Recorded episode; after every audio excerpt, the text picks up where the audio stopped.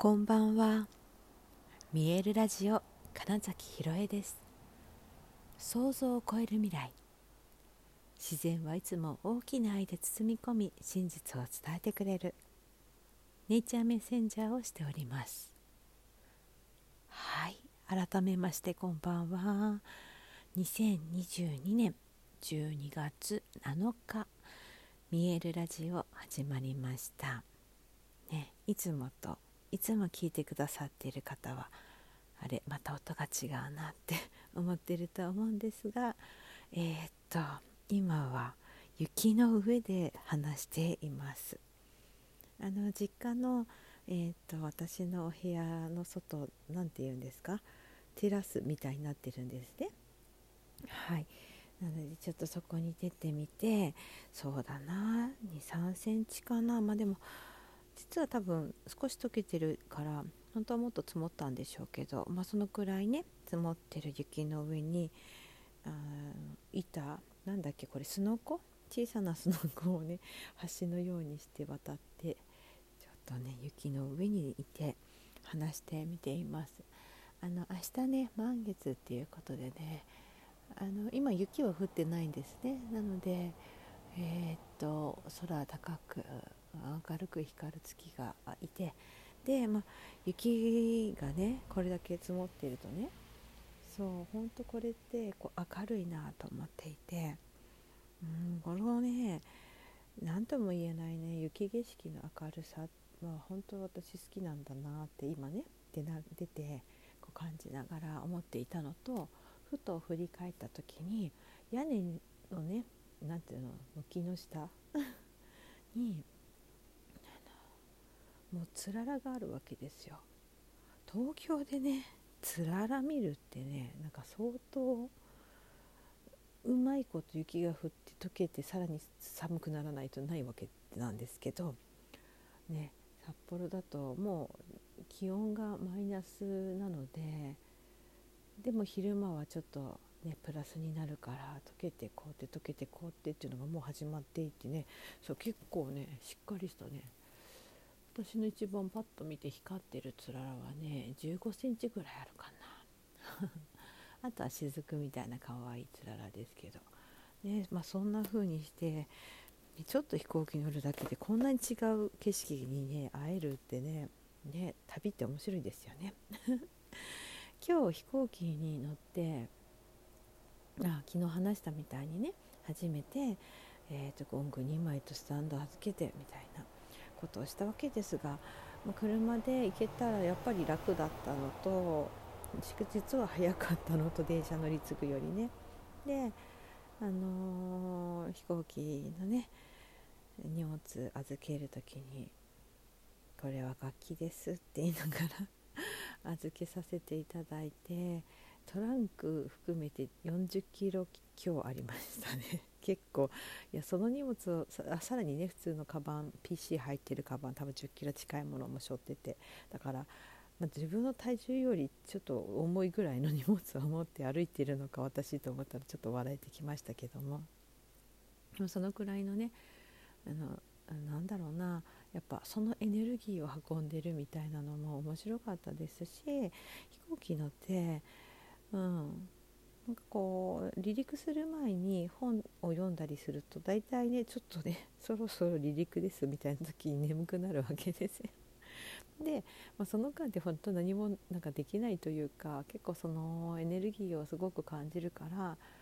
あんまり離陸して登っていく時って何かに何かを集中してやるっていうことが私にとってはちょっとできないからあのあじゃあ目つぶってよみたいな瞑想しようみたいな状態になるんですけど今日はね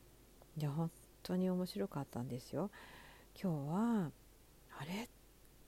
なんか違うぞってままず思ったんですね。でじゃこれは何だろう何なんだろうと思って感じ量の方にねただただこう意識を集中したらおそらくですよおそらくあの、先日の高田馬場の五大陸龍神の絵図っていうねあの門真屋さんが主催して開催したイベントの時に1回目のセッションでとてもねあの大きな竜が来てみたいな話になったんですけれども、まあ、その時のねラジオ聞いてもらうと竜の話してるんですがおそらくその時の竜が一緒に来てくれたんですね。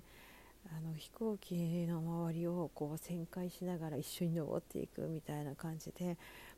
なんか一緒だからね大丈夫だよみたいなのとあと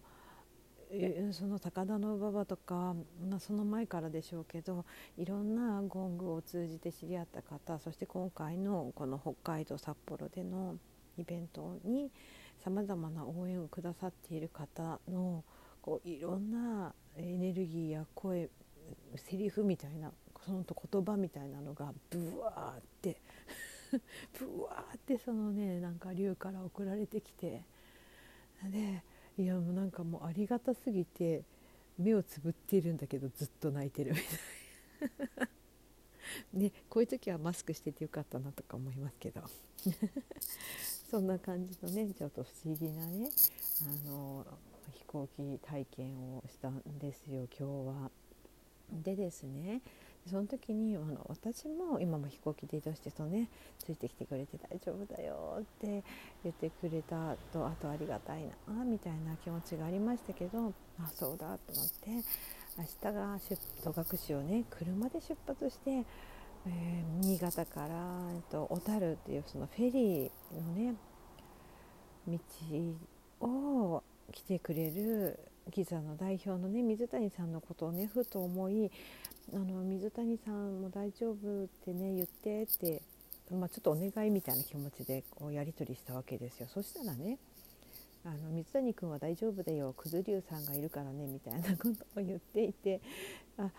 私水谷さんのことくんづけとかで呼ばないんで、まあ、これは本当にその龍さんそういうエネルギーが伝えてくれたんだなって思ったし、うん、なんかくずりゅうさんがいるのは実際本当にそうだからあのなんだっけ戸隠？戸隠の奥社はね戸隠神社の奥社は九頭龍さんの神社なのでね本当にね水谷さんが移動するとなんかね、えー、竜がいると言われている時の現象が起こるんですね。うん、だからあじゃあ大丈夫だって本当になんか私は思えて、うん、じゃあ今一緒にいるその龍さんと一緒になんか移動しようみたいな気持ちになってすごいね楽しいね。あんまりねなんかあんまりそんな明確に、えー、がいてとか竜から言葉をもらってみたいなのはそこまではしないんですけどなんかいるなみたいなぐらいの 感覚でしかなかったけど今日はねいやすごかったです。であと自然にこう泣いちゃったっていうのもね、うん、ありましたね。あとねなんか今日そうだ車乗ってても今泣いたんだったなみたいなこと思い出したんですけどあのそれはね、うんと、緊急の車が来るとあの通すために避けましょうっていう交通ルールがあるじゃないですか。で今日も走っていた時に結構結構急いでるあのああの消防車も救急車も基本急いでますけどあの救急車の時ってそのそこまでじゃないみたいなのあるじゃないですか。なんだけど今日はね久しぶりにあこれは超緊急事態だっていううん、と救急車が後ろの方から来てで、まあ、みんな音に気づいてどんどんとねその道を開けていくわけですけどなんかそれがねあのモーゼの10回って何だっけ合ってます？あのブワーって海がこう開くっていうように見えたんですよ。そのバックミラーで見ててブワーって通しててもちろん私も行けてますし前にいた23台もふっと道を開けましたけれどもそこを抜けていけるようにね。ねなんかなんかそのねブワーって開いて救急車が通り抜けたと思ったらスーってみんな列に戻ったのがねなんかあまりにも美しくてでそれがさ本当にそのだから誰かの命のためにこれだけの人が動いたんだって思った時にああなんかここここにいるこの命はどうか助かってほしいなみたいな気持ちとねそのみんなの急いでるはずなのにみたいなみんなの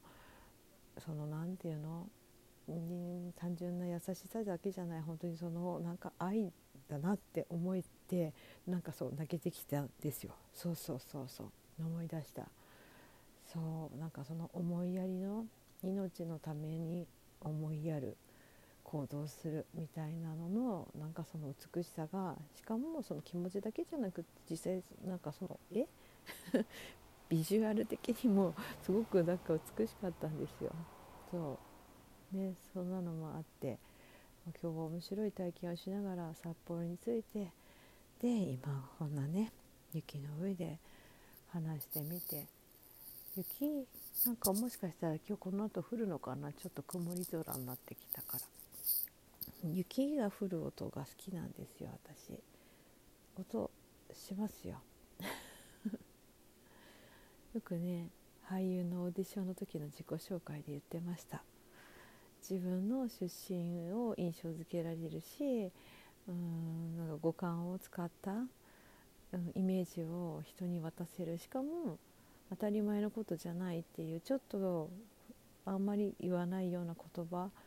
ということでそう覚えてもらうために私雪の降る音が好きなんですっていう自己紹介は結構使ってました。でもこれ本当だから余計多分印象に残るんでしょうね。私が本当の気持ちでその中にいる自分を想像しながら話すので結構そうですね映画監督さんとかにはやっぱりあの話した子だよねって名前覚えてもらえてなくてもそういうエピソードで覚えてくださってたななんてことも今ふと思い出しました。はい、週末の札幌北と響き開くに向けてより一層エネルギーを高めていきます。はいということで本日もご視聴くださりありがとうございました。2022年12月7日見えるラジオ金崎ひろえでした。おやすみなさい。